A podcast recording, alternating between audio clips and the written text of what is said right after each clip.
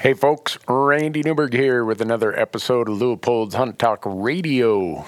I have a really weird episode today, and I'm going to blame it on the camera crew. So I'm going to give you a little background about how this came about and why they talked me into making this a podcast episode. So we have been doing these projects in this off-season COVID period where my crew of 8 guys have said, Randy, this has really been interesting. Let's film a piece about that. So we've had these what we call lessons learned out on our YouTube channels, all the mistakes we've made. Well, then we did this one called Shop Stories, where I sit out in my shop and I just tell one of the stories that they've heard about my years of producing outdoor TV that they find either really comical, really embarrassing, or some other factor causes them to put it on the list of this is a story you need to tell as part of Shop Stories. Well, the first one was a really big hit out on the YouTube channel. I think it's over 250,000 views right now. And it's really long. It's 40-some minutes long. So minutes viewed, it's off the charts. These guys drive back and forth with me across the country every year, and something will come up that causes me to tell them a bit about this story or a bit about that story or something happened here. And this one is a New Mexico elk hunt in 2011. It didn't even make TV. It went so bad. Everything you could possibly imagine went wrong. Camera guy quit the night before the hunt, flat tires. And the part of this story that they find so funny is because I got a flat tire, I had to go to town, went to this restaurant that served this amazing New Mexican chili, like authentic to the core. And there's a very long story about how it almost killed me of the dysentery. And these guys think it's hilarious. They just laugh about every piece of it when I tell it. And I'm not going to tell you all the goods because that's what the podcast is about. But we put it out on the YouTube channel as a video of me sitting there. It's Shop Story number 2. I think it's called Death by Dysentery. A New Mexico elk hunt gone afoul or something like that, or a tragic New Mexico elk hunt. I can't remember. But the crew said, you ought to strip that off there and just strip the audio and make it a podcast because you could listen to this thing without the video and it's hilarious. I'm thinking, come on, guys, I'm already embarrassing myself by talking to the YouTube audience of how this gastro event nearly killed me, not just on this hunt, but for the whole season. And so they've talked me into it. That's what this podcast is. It's really just the audio, I think 40, 45 minutes of me telling that story. I don't have a guest on this one. I have a camera guy who was trying to film that story for our YouTube channel who was standing behind the camera laughing hysterically. And I don't know why he's laughing so hard because he's heard this story multiple times. And it's hard for me to keep a straight face as the talent, as they call it, while the camera guy's back there laughing. So anyhow, that's what this podcast is. It's about me almost dying. What was a video game when we were kids or teenagers or young adults, whatever, Oregon Trail, where you almost died of dysentery or you would? Well, when you hear the story about this chili, you're going to, we've all been there, okay? So it's not something you really want to talk about. It's almost like too much information, but if you kind of tell the story and enough time has passed and you try to put it in a bit of a third person thing, it's not quite as embarrassing. So anyhow, that's what you're going to hear. But before we get to that, I want to thank Leupold for being the title sponsor of this podcast and so many other things that we do. Go to Leupold.com, check out all their new optics, all this amazing stuff made right there in Beaverton, Oregon. Great company. I don't care if you're talking hunting, shooting, conservation, public access, you name it, you can count on Leupold being one of the supporters of it. Nosler. Nosler ammunition, Nosler bullets. Go to Nosler.com and check out all the stuff they have. One of the legacy brands, one of the names we think of when we think of elk hunting is Nosler, the Nosler partition. My first 5-bull elk I shot with a Nosler partition. So just go out there, check out their website, follow them on social media. You're going to learn so much about this family-held company, the products they make, the history, the story. It's just, yeah, I'm just proud to be associated with them. And I'm really proud to be shooting their ammo. Wild Alaska Seafood Box. So they've been with us for a while. And Jonathan comes over here, or John, not Jonathan, John, the owner, whenever he's coming through Bozeman, he stops in and he brings us some goodies and he cooks something up for us. What he's doing is he's taking all that he learned in the fishing business and growing up in Petersburg, Alaska, and he is connecting those fishermen and their amazing sustainable wild harvest catch and connecting it to you at your doorstep. So go to wildalaskaseafoodbox.com, and if you use promo code Randy to sign up for one of his subscriptions, you're going to get all this amazing seafood right to your door. But because you use promo code Randy, he's going to give you scallops for the life of your subscription. So there you have it. How hard is that, right? wildalaskaseafoodbox.com. And then GoHunt.com. We've been working with them since they started, which was 5 or 6 years ago. And it's just changed so much about what we do, how we do our research, all the things I used to have to put on spreadsheets and have in file cabinets and everything else, whoom, right there at my fingertips. So go to GoHunt.com, sign up for the Insider, and when you use promo code Randy, you're going to get a $50 gift card for shopping in their gear shop. And this is like mad money. But then another feature they've thrown out there is, hey, Randy, once they've used their $50 gift card, if they want to come back and do other purchases for however long they're here, if they check out, and it doesn't matter what they have in their cart, like Mystery Ranch backpacks, Gerber knives, Caribou game bags, trekking poles, all the stuff we use, if you check out and you use promo code Randy at checkout, they're going to give you 10% off your cart, like, boom, discount. So there you go, GoHunt.com, promo code Randy. When in doubt, use promo code Randy. So with that, I'm going to send this intro to our editor, Joe. He's going to blend all this together with the audio file that we've pulled from this YouTube video. And I'm pretty sure that my adult political career... not that I have any political aspirations, but if I did, they are in the crapper after you hear this story.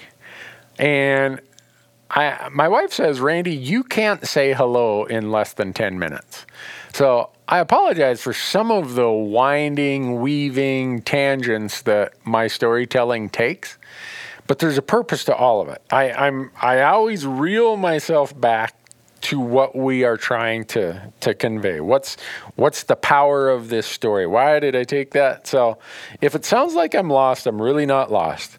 And if you go to Magdalena, New Mexico, unfortunately the restaurant in question is closed. And any of you from northern Minnesota like I am, you're going to get a laugh out of this because, well... I'm just going to let you hear about the Scandinavian palate, the weak Scandinavian stomach, and the guy who thought he could handle 5-alarm chili in western New Mexico. And with that, I appreciate y'all being here. Here we go.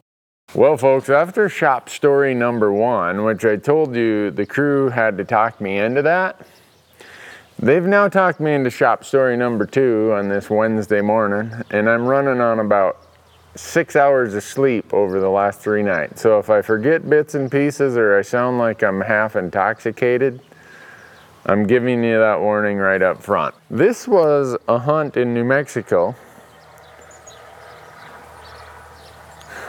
I don't want to dwell on the noise. I live out in the country, and who would think that the country could be this noisy at 9 a.m? So folks, if you hear any noise in the background, I'm just going, okay? I'm not worrying about my neighbor's biplane. I'm not worrying about Peggy over here on her bobcat. But anyhow, this hunt was in New Mexico. And it turned out to be such a train wreck that it didn't even make TV. When I explain it to you, you'll know why I've tried to block parts of this out of my mind. I gotta start with kind of a confession here. And as you get older in life, you kind of realize how little you knew at earlier parts in your life, okay? When you're 30, you realize you weren't quite as smart as you told your old man when you were 20. And now that I'm 55, I look back and I'm like, you know what, Randy, you got lucky, and you confused luck with skill a lot of times in your younger days. So I bought my first bow in 1995, and I released one arrow between 1995 and 2007.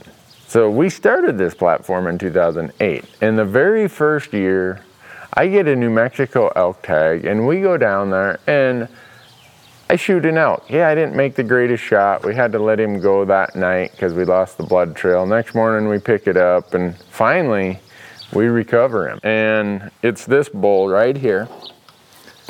This is the first elk I ever launched an arrow at. And I'm thinking, you know, all those other elk that I called in or had close to me, I probably should have been shooting at those things. But I grew up in northern Minnesota with a dad who always said, oh, archery, that's how you wound things.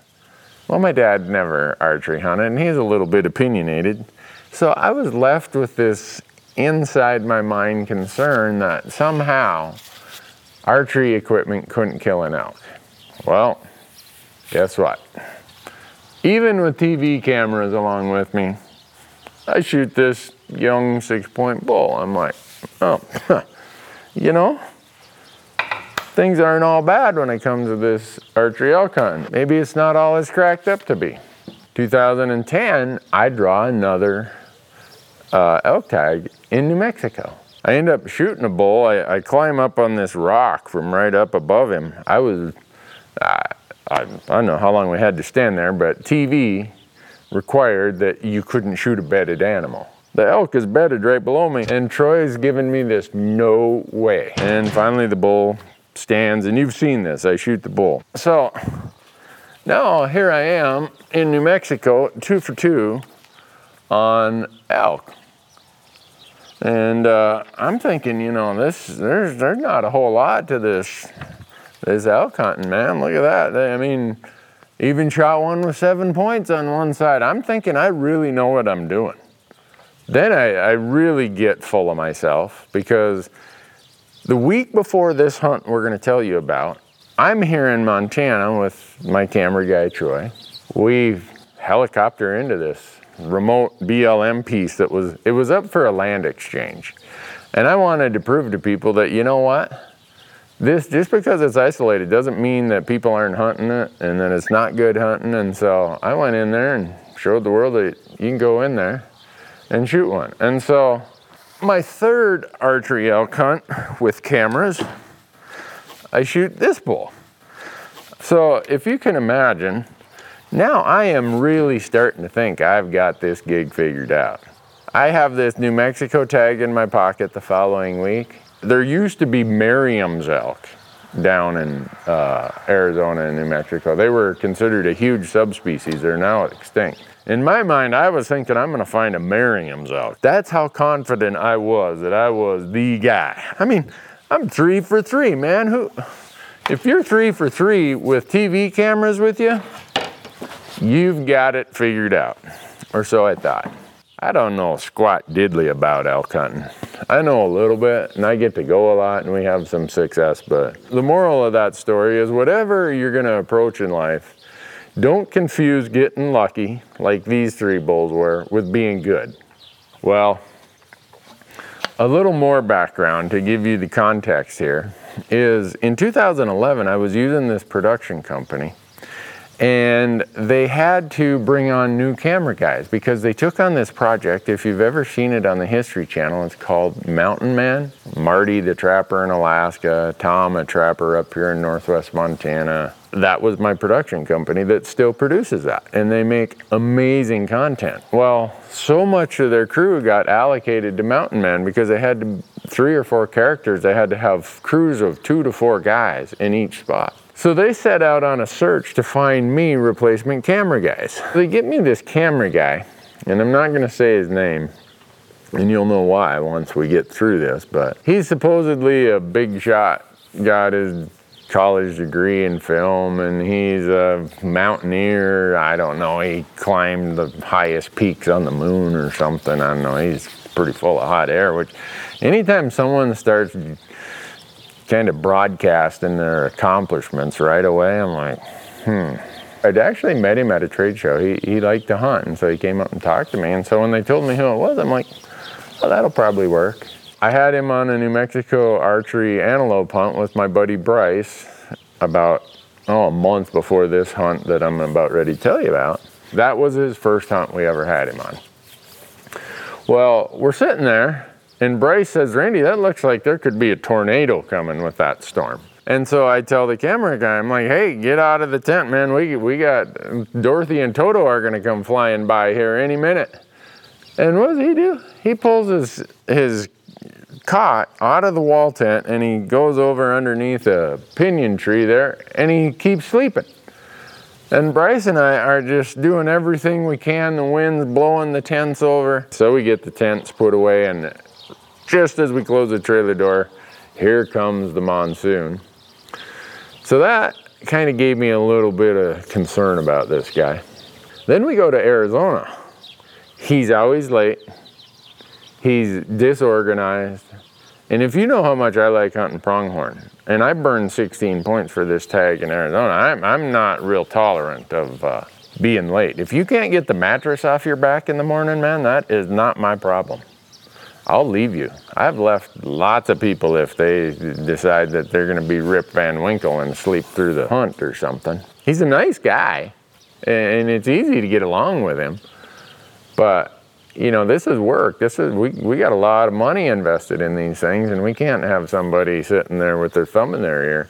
That's kind of the lead up for what this is the next big piece of the story. I'd left my truck down in Albuquerque. I fly down to Albuquerque, I grab my truck, and I head out to the hunting unit, and I'm gonna meet the camera guy out there on Saturday morning. So I tell him, look, I'm gonna meet you in Magdalena, because once you get far from there, you don't have any cell coverage.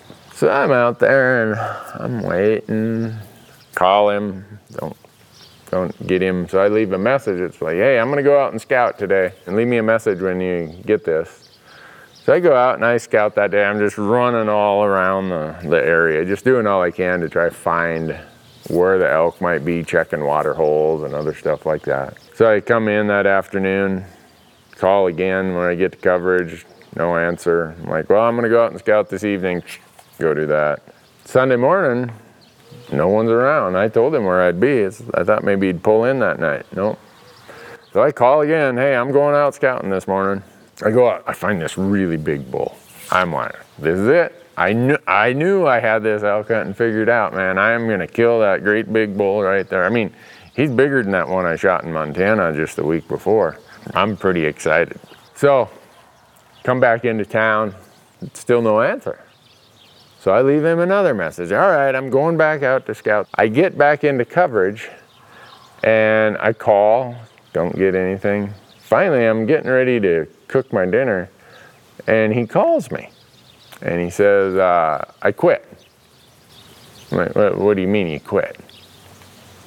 He said, well, I'm not getting paid enough for how hard of work this is. And in my mind, when he said that, I'm thinking, these first 2 hunts were antelope hunts. I could film an antelope hunt from a lawn chair. And he thinks he's working too hard? He's like, yeah, and I think you're just trying to jack my hunting spots. What? I mean, I don't know how old the guy was, 21, 22. I'd been hunting in New Mexico before he was in kindergarten. Jack his spots. I got a film permit. I can only hunt where my film permit is for. It's like, okay, whatever. Get the hell out of my hair, you know what? The thankful part is, you're quitting before we get into the hard hunts of the season. Well, I know his boss really well. He's a good friend of mine. So I get on the phone, I'm like, yo, boss, did you know your guy quit?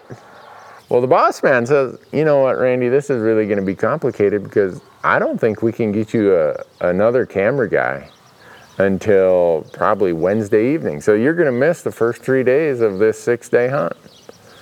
I'm like, well, I came here to film. You guys know me, this is my job. I'm here to get content.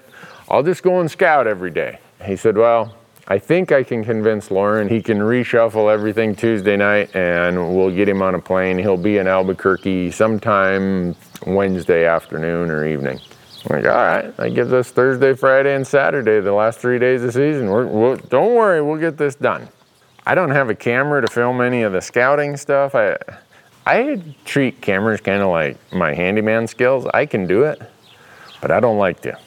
I've had their job before and I don't like it. So I get up the next morning, I go out to that spot where I'd seen that big bull, and I'm up there, oh gosh, I don't know what time of day. It's right at daylight, and I hear 4 or 5 bulls down in this basin bugling, working their way up the ridge. So I started hiking out there, and it's that big guy with about 4 or 5 cows, and he's got a bunch of satellite bulls trying to steal his cows. And I'm like, jackpot. You know, here it is, opening morning, and there's nobody around. No one knows he's in here. Cool. So I go back to my truck, and I look in the back on the driver's side, and there's a nail in the sidewall. I mean, like a big nail. I'm like, how in the hell do you get a nail in a sidewall? Oh well, change a tire, head into town. Businesses come and go a lot in Magdalena. Restaurants, and in this case, tire store. Eurasian Collared Dove that's hooting up in that tree right there. If Clark wasn't home, I'd be eating Eurasian Collared Dove tonight. But I don't know. Hopefully the audience can't hear that. Hey, Aries, go home. My neighbor's dog here, coming to check us out. So. Oh well, he's a good dog. Anyhow, I'd come into Magdalena and I gotta find a tire joint. And I'm coming in from the west side of town and I look and I see this little new tire operation. It's not much of a thing. It's like an old rundown tin shop with a few tires out on a rack. And I pull up there and I look and here's some old boy sitting in a metal rocking chair out there in the shade, and he's just rocking. And then I look inside the shop, and there's some big old boy, big stout dude in there. He's working on tires. I'm like, this is my kind of store. I'm gonna go see if these boys can help me out. So I park my rig and I walk over, and the old boy sitting in the rocking chair, he's like, how are you doing? I'm doing pretty good. Over on that side there, you got a spare that doesn't match the rest. I'm like, yeah, you got that right. The younger guy, the big stout guy, comes out and he sees that I'm wearing my camouflage because I've been out scouting and, well, should have been hunting, but scouting, and season's open and everyone in Magdalena knows when hunting season's on. Asked me if I'm hunting. I'm like, yeah, I'm hunting. And he said, You can't drive a nail on a sidewall of a tire like this. Someone put that in there. I'm like, nah, just bad luck. He's like, all right. I said, I'll fix it for you. Take me about an hour. I got a couple in front of you here. Okay. So it's about, I don't know, 12:30, 1 o'clock. And I look over, and a few years earlier, I'd been to this little restaurant. They had really good food. And I thought, well, this is a perfect time to go over and get some great New Mexico homemade food. My tire will be fixed. I'll be out scouting again this evening. I'm using this optimism idea that, you know what, make the best of bad situations. And little did I know, this was the pivot point of the whole hunt. This is where the greatest of intentions, the highest level of excitement, eases into the story and heads it down a path that you could have never imagined. I go to the restaurant and I go in there, and there's a few locals around. You can tell locals in New Mexico, you know, they look like they've been out moving cows all day. And how you doing? Sit down. And on the little whiteboard up there, it says 5-alarm chili, homemade cornbread, whatever the special was. Well, I'm a chili connoisseur, man. If I go to a restaurant I've not been to before and they have chili on the menu, I'm ordering the chili. The only edible fast food I've found that won't destroy my guts is chili, Wendy's chili. So when I see 5-alarm chili, and I know how good the chili is in New Mexico, and I know they have a whole variety of chilies there that are like authentic. In New Mexico, you drive down the road, there's chili stands where they get, like the hatch chilies and stuff. Well, the waitress comes over, I get a glass of water, and she says, you know what you want? I'm like, yeah, I want that 5-alarm chili. She's like, are you sure? I'm like, oh yeah, I like chili. Some might say that she was, profiling me. No, she just was a smart waitress who could assess the situation and realize that a Scandinavian from northern Minnesota is not built for this kind of chili. She takes my order and she goes in the back, and out comes the cook, the chef, the master of chilies. And he's looking at me and he's like, I don't think you want 5-alarm. I'm like, yeah, I do. He said, it's really, really hot. I'm like, I don't care. Bring it on, I like chili. We're having a discussion, and he's trying to be polite. So he asked me how the hunting has been, and I told him, well, I produce TV, and my camera guy quit, and I got a flat tire, and so and that's the circumstances that led me into your restaurant here on opening day of elk season. He said, I'll make you a deal. I'll mix you up a batch that's maybe 2-alarm, 3-alarm at the most, and if it's not hot enough, I'll bring it back in there and we'll pour the coal to it. All right, bring it on out. I told him I want the biggest bowl. I said, I'll pay extra. He brought me out a bowl, it was like a dog dish, man, it was like big. They brought the cornbread out and the butter is melting off it. I'm thinking, if I don't kill an elk, this is gonna be worth it. Because I love chili and cornbread. I start wolfing down this bowl of chili. And it's one of those things where it's so good that you can't not eat it, but it is so hot, you shouldn't be eating it. At least if you grew up on a steady diet of tater tot hot dish and casseroles with cream of mushroom soup. That's the width of a palate of someone who grew up in northern Minnesota. So the waitress, she comes over and she sees like, I'm about ready to break down here. I'm just sweating like a hillbilly Idaho down. Man, I am really struggling, but there's still a little bit left in that dog bowl there. So I told her, I said, can you bring me a really big glass of milk? She's like, yeah. She brings me a milk, water. And I'm biting the ice cubes out of the water, crunching them up and just laying them on my tongue. But now my whole gullet is on fire. It's like I drink battery acid or something. I'm like, whew. Holy cow, this is not good. But man, it sure tastes good. So, not wanting to make a scene there and just sweat into a puddle of perspiration right in the restaurant, I thought, well, I'm gonna pay and get out of here. I'm gonna go see if I can get my tire. Get up, I pay, I leave a nice tip, thinking, man, these people they're so nice. They thought of me, they probably saved me from myself. Walk out in kitty corner across the way is the tire joint, and I start walking over there. And I'm starting to feel something in my stomach. It's not good. First of all, I've never had this much pain in my stomach before. And even when I've had lesser pain in this stomach, the outcome was bad. So I go over and I ask the big old boy there about my tire. He's like, oh yeah, I got it. And he's like, let me put it on here for you. And my stomach's starting to hurt now. I'm thinking, nah, just throw it in the back. He's like, no, I'm gonna put it on there for you because I'm worried that I'm gonna have some sort of gastric event right here. And I'm looking around in this tire shop, if they have a restroom, I don't see it. So I'm holding my breath. And the guy asked me, he's like, you okay? I'm like, I don't know. So he gets my tire on and I start driving back out west. And if you've ever been out where the VLA is, it's the Very Large Array is what VLA stands for. And it's on the plains of St. Augustine. There are no trees there. And I got to cross that thing to get to the elk hunting unit. And I'm thinking, you know what? bad as my stomach is feeling right now, I don't think I'm gonna make it across this 15 miles of flat, just nothing. I mean, it's an old dry lake bed and it's just grass. I'm like, this could really be bad.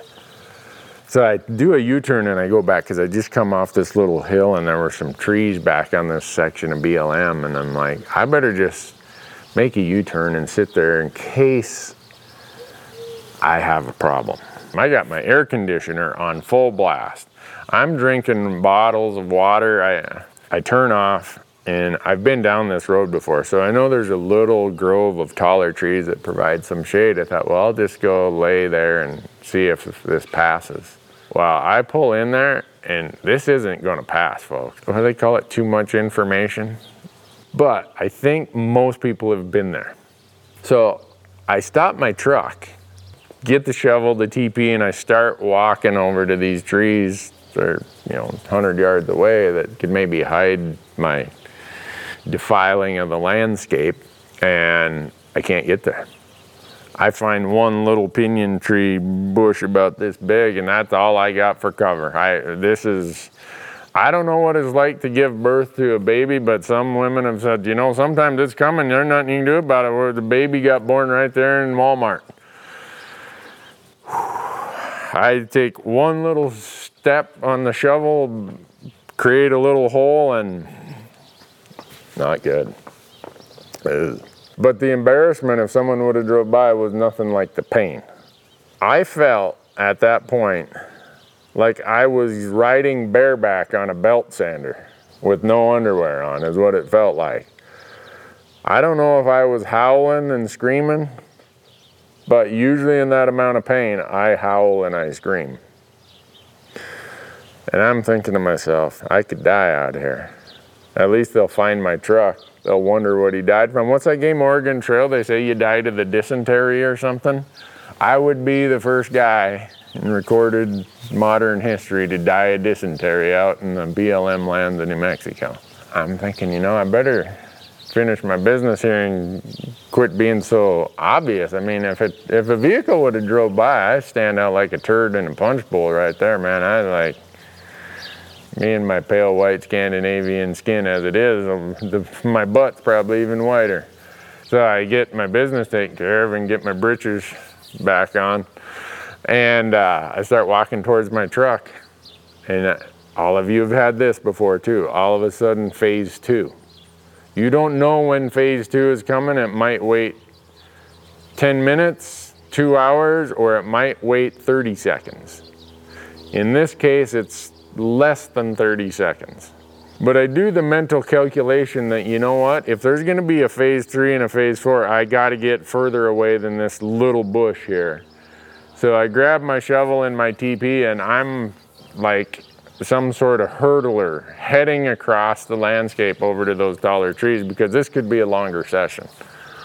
So I get over there, and now I dig a hole that I'm thinking, well, I might die. Maybe I should dig a hole big enough that they could bury me in. Or I guess maybe I'm just gonna fill it up.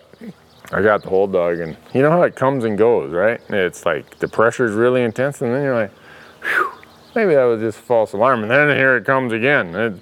Again, I don't know what contractions feel like when you're having a baby, but this is the closest replication I can think of. And here comes phase 2, and I'm back there, and phase 3 and phase 4. By now, it hurts to even think about it. But I get done with about phase 12. Finally, I'm catching my breath. I'm exhausted. I feel like I've just done the decathlon, the dysentery decathlon in the course of about 30 minutes. And so I grab my shovel and what little bit is left of my teepee, and I'm thinking to myself, this is not good. I'm down to like 3 squares of teepee. This could require me to take off a shirt sleeve or a sock. So I canceled the afternoon. It's like, I can't do this. I cannot go and scout this evening for 2 reasons. One, I'm exhausted and wore out. I'm dying. And I don't have any TP. So When you come back into Magdalena, if you've been there, there's the gas. First thing is the old gas station on your right, and then there's the Dollar General store. I wheel in there, man. I'm doing like the dysentery shuffle at this point. My butt hurts so bad. I'm taking these little mini steps. Like if you go to the old folks' home and they kind of shuffle their feet along, I don't dare lift a leg far enough off the ground, because if I create a weakness in the pressure points there, I could have a problem right here in the Dollar General store. So I'm shuffling along, and see these camera guys, when I tell this story, Jonathan's over there laughing. How am I supposed to tell this story when you're laughing? So I'm shuffling through the dollar store, and I get to the TP, and I'm as particular about TP as I am with chili. And all they have is this industrial strength stuff, borderline cardboard. Well, I don't buy that stuff. I mean, my uncle says that this low quality TP, he says it gets all of the new and some of the old. And I just don't do that. And I'm thinking about how sore my bottom is. It's like I need like 14 layer Charmin aloe coated or something. So I leave the general store without any TP, and this is a risk. I'm staying in this little motel down the road. And forgive me, Lord, I lied when I went in there and told them I was out of TP. I wasn't out of TP. Quick as I wheel in, I don't even go to my room. I go into the little desk, ring the bell. I'm like, I'm out of toilet paper in my room. Oh, well, we're sorry. They bring me out 2 rolls of really nice TP. That was to put in my pack. Maybe you got to drive to Socorro to get high quality TP. But in my mind, I'm doing the mental calculation that the amount of TP that's going to go across my bottom side in the next 2 days means that I can't use this sandpaper stuff. So I'm sorry that I lied to him. I should have left extra money for a tip or something, but a guy's got to do what a guy's got to do. So I take a cold shower. I come out and I can't even put clothes on. I'm still so hot, and my bottom is so hot. It's like hurts. I mean, you know when you have back pain, if you cough or sneeze, it just is like radiating pain. Well, that's the kind of radiating pain that's coming from a very sensitive part of my body at this point.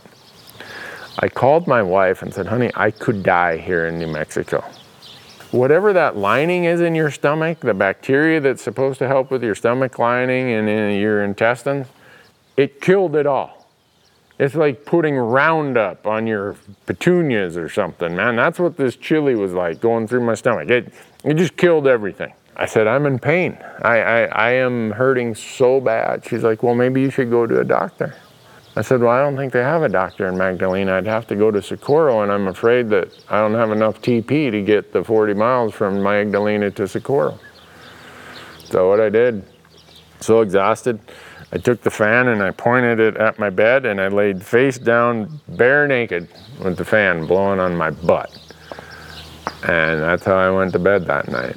And unfortunately, I got woke up quite a few times with phase, whatever, 12 or 14 or 20. The next morning, I get up. I can't really walk. It has burned every layer of dermis off my bottom side. So I go over to the little check-in at the hotel, and they have 24-hour coffee going on. I drank a bunch of water before I went over there, but I thought, I'll try some coffee. I tried some of these little, whatever pastries they are. That was a mistake. Coffee's a diuretic, and when amplified with 5-alarm chili, doesn't take long for it to work. I don't need to go into more details of all this stuff, but suffice to say, my mobility is impaired to the point where I cannot take a stride more than a foot. I try to blow my elk bugle that morning. I mustered up enough strength to walk about 200 yards from the trailhead. And I thought, well, I'm not walking up that ridge if there's no elk there, so I'll try to bugle from here. You know, you use your diaphragm to kind of control that breathing, and you gotta really tighten your core area and ease that air out of there. Well, as air comes out this way, it can create possibilities of problems going the other direction also. So feeling that I could be evacuating my intestines by blowing real hard, my bugles were like, it's like, oh my gosh. I mean, I'm not a great out caller to start with today, even after years of practice. I can get by. Back then I was even worse. And when I'm not allowed to give it the full horn, it's really bad. And so I didn't hear any elk that day. It's really hard to drive on those rough Forest Service roads in your Nissan Titan with one hand kind of keeping your butt off the seat and trying to drive, and you know, it's like, whew. So I went back to the hotel, slept again that afternoon. I didn't eat anything. I didn't have the courage to go back to the chili joint and ask them for something other than chili, because I bragged pretty hard about my chili preferences when I was in there that day. And I went to the dollar store, because they don't have much for a grocery store in Magdalena, or they didn't at that time. And I'm thinking I got to get something to eat, so I bought stuff that I thought would serve as the best, as we call it sometimes, we call it butt putty. Trying to clog you up a little bit more, so you know, liquid cork or whatever you want to call it, something that kind of puts an end to the transpiring story that's killing you. Well, they didn't have anything in there that was really edible, so I didn't eat anything that day. I think I had a Snicker bar or something in my pack, or a protein bar. So I go back to the hotel that night. I'm just so tired that even in the pain, I can still get some rest now. You reach a certain point of tired where pain doesn't even affect you. But I'm relieved because I know Lauren is coming, and I got to run to Albuquerque the next day, so I jump in the truck. I don't do the coffee and the little pastry thing because I don't want a repeat of Tuesday morning. I just do my water. I think I found another protein bar for breakfast, and I drive out, and I'm scouting and listening, and I can hear some far-off bugles. I'm like, okay, go back to the spot where I'd seen the big bull with his satellite bulls, and I can hear bugling up in that basin. It's like, all right, maybe my bottom side is going to be healed up enough that I can walk up that ridge tomorrow, because right now I don't think I could do it. And head back to town, prepared to head to Albuquerque to pick up Lauren. And I leave a little early because I know there are true grocery stores in Socorro. And I go in there and I buy a whole bunch of cinnamon and raisin bagels. Some of the best form of butt putty I know of is a cinnamon and raisin bagel with a bunch of peanut butter and jelly on it. So I go in there and I don't know how many I bought, but a lot.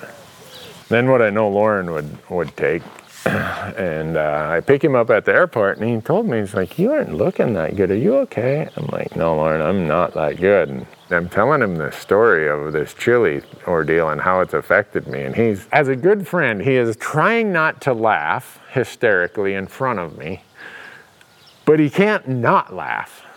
He is an optimist of the greatest degree of, well, you know, some things are just meant to be. Maybe, you know, maybe you resting up, maybe that will make your legs a little stronger. You know, he's trying to come up with all these reasons why my need for aloe gel on my bottom in great doses could somehow benefit us on this hunt. So we stop in Socorro on our way back, get the rest of our groceries, and now we go to Magdalena. We're gonna have to have separate rooms because I'll keep you up all night. This gastrointestinal inferno I have here gets me up like every 2 hours. We get up and we go out to this spot that I'd heard this big bull and seen him. And in the dark, we hear him just ripping it, man. He is just going to town. And I'm thinking, whew. Those 3 days of scouting and kind of tending to my GI tract are gonna pay off. Lauren and I are walking in there in the dark, and he asked me, he's like, what do you have in your pack? Because normally I run with a pretty thin pack. Well, I had like 4 rolls of toilet paper, a bunch of extra bagels, some Imodium, some every sort of stomach Pepto you can think of, and an extra set of underbritches in case something went snare wire on us out there. And he starts laughing. And we're walking up the hill, and the more we walk, and the more he sees me doing kind of the dysentery disco there on the way I'm walking, he's laughing harder. And he's trying to comfort me mentally. But I'm in so much pain, and I'm still sweating. But at daylight, we look down, and we see this bull working up this ridge. He's got 4 or 5 cows again, and there's this time I think there's 2 satellite bulls with him, and it's far away. And so we start working our way over there. And as we do that, there's this little knoll, and the wind says, all right, Randy, go this way and intercept them. Well, they're coming up, so I start going this way, and as I get over on that side of the knoll, now the wind is completely wrong than it was over on this side. So I gotta pull back and I'm waiting here. So I let them get past and the knoll's right here. And now we're kind of following behind them 100 yards, 150 yards in this really thick stuff. And what do? They come around the knoll, and if we would have stayed right where we were, they walked right in our tracks where we'd first made our move. But it was pretty exciting because this guy was really letting it go. From that point on, that was the only good encounter we had. And that wasn't even that much of an encounter. After that, all you see for footage is us in this really thick pinyon juniper stuff with an antler tip or a leg or the rump of an elk.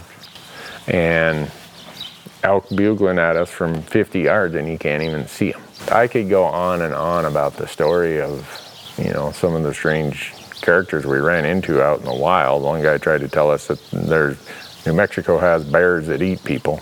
He said, yeah, we've got beehives out here this big, and those bears are tough enough to go eat those beehives, don't even phase them, and then they eat people too.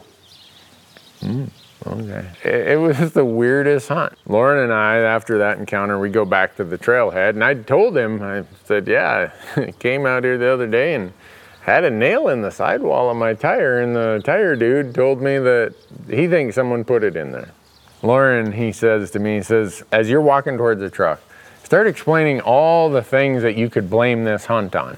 I'm like, well, I don't really want to blame anybody. He's like, no, it'll make a good clip. So I'm like, okay, so I would start walking towards the truck, and I'm rambling on about, oh, I could blame the weatherman, I could da-da-da-da, whatever. Well, trying to figure out who I can blame this on other than myself. Got the cameraman, I could blame him. If this doesn't come out right, I could blame the editor about the final draft. I could blame an equipment manufacturer. Could blame it on other hunters. Could blame it on the weatherman. Could blame it on the production coordinator. And I get to where I can see the truck, and there's another flat tire in the back. I'm like, you gotta be kidding me. That tire's going flat. I hear anything? So Lauren, he comes walking up behind me, and I'm pointing to the tire. I'm like, look at this, maybe that guy is right that someone doesn't want us here. I get feeling and I look, and it looks like a screw of some sort in my tire. Same trailhead. I leave the truck, no flat at all, but I come back 2 different days and I got a flat tire. Every elk hunt I go on, it seems like I got to change at least 1 tire. We got footage of me changing tire and all the commentary that comes with that, but he wouldn't let me swear. Which in my family, flat tires and cussing are like, you know, peanut butter and jelly. I mean, you just, one goes with the other. Oh, well. Here we go again. Ah, break my elbow in the process. Tight as they are. Ah, holy moly. Ah, mother. They say you're never supposed to do this, but... Ah. Guy could strain his milk on that one. You know, if I had a real production crew, they'd change this tire for me.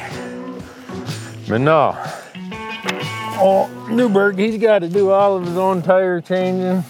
Got to cook my own meals. Wash my own dishes. Gut and gill my own critters. Now this is how most people hunt, you know. It wouldn't be a hunting trip without at least one nail or bad deal. I have a high lift jack, but I'm too lazy to dig it out. So I'll use, we'll call this the low lift jack then. Oh yeah. Am I going the right way? That thing just keeps sinking down in that dirt. Should put a rock under there, Randy.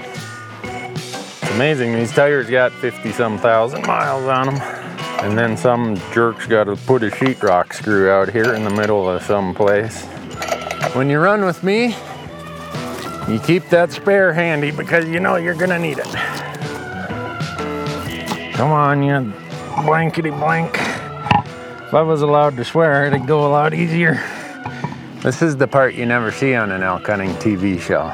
That's because those other TV shows, they're a bunch of pussies. They have someone else do this stuff for them. The way I look at it, to get an elk, you pretty much gotta have one flat tire. About one mechanical failure per elk is kind of the ratio it works out to be. Oh yeah, look at that, huh?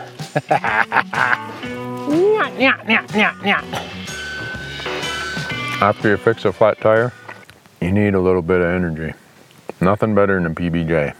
On a cinnamon and raisin bagel. So we fix that one, we drive back into Magdalena.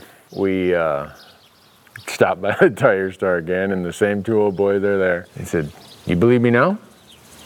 I'm like, "What?" He said, "You can't get a screw in your tire like that, just by random." He's like, "Someone doesn't want you hunting there." I'm like, I still don't believe that. I just think it was bad luck. But anyhow, while they're fixing the tire, Lauren says, "You want to go get a bite to eat?" I said, "Nope. I'm doing peanut butter and jelly." I just couldn't build up the courage to go over there and admit that I was a candy ass who couldn't handle 2-alarm chili.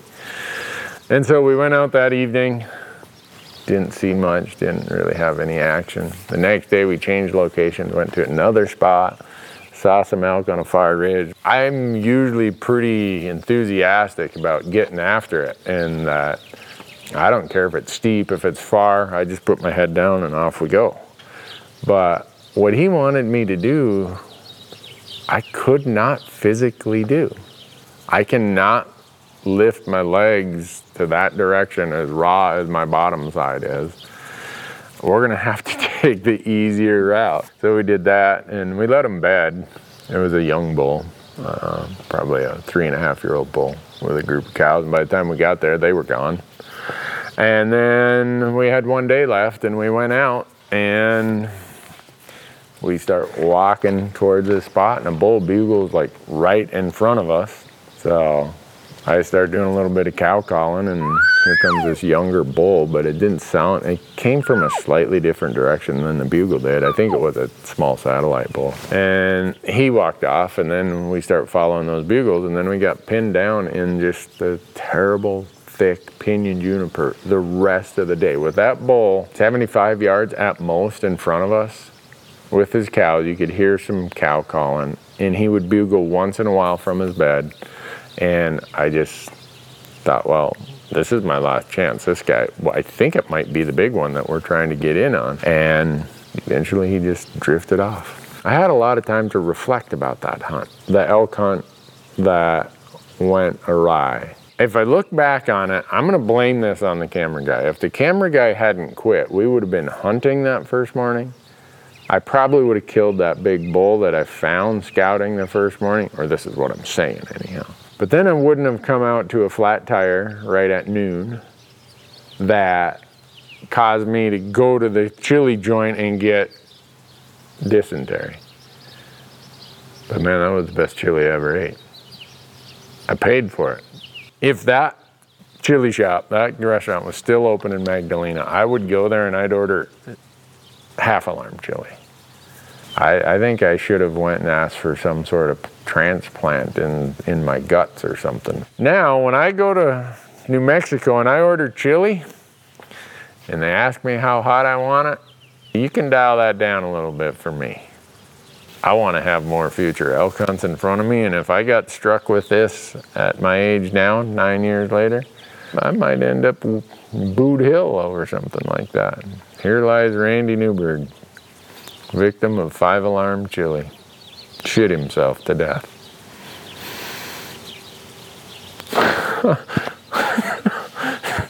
Jonathan, come on, man. We've been through this 20 times. You've heard this story.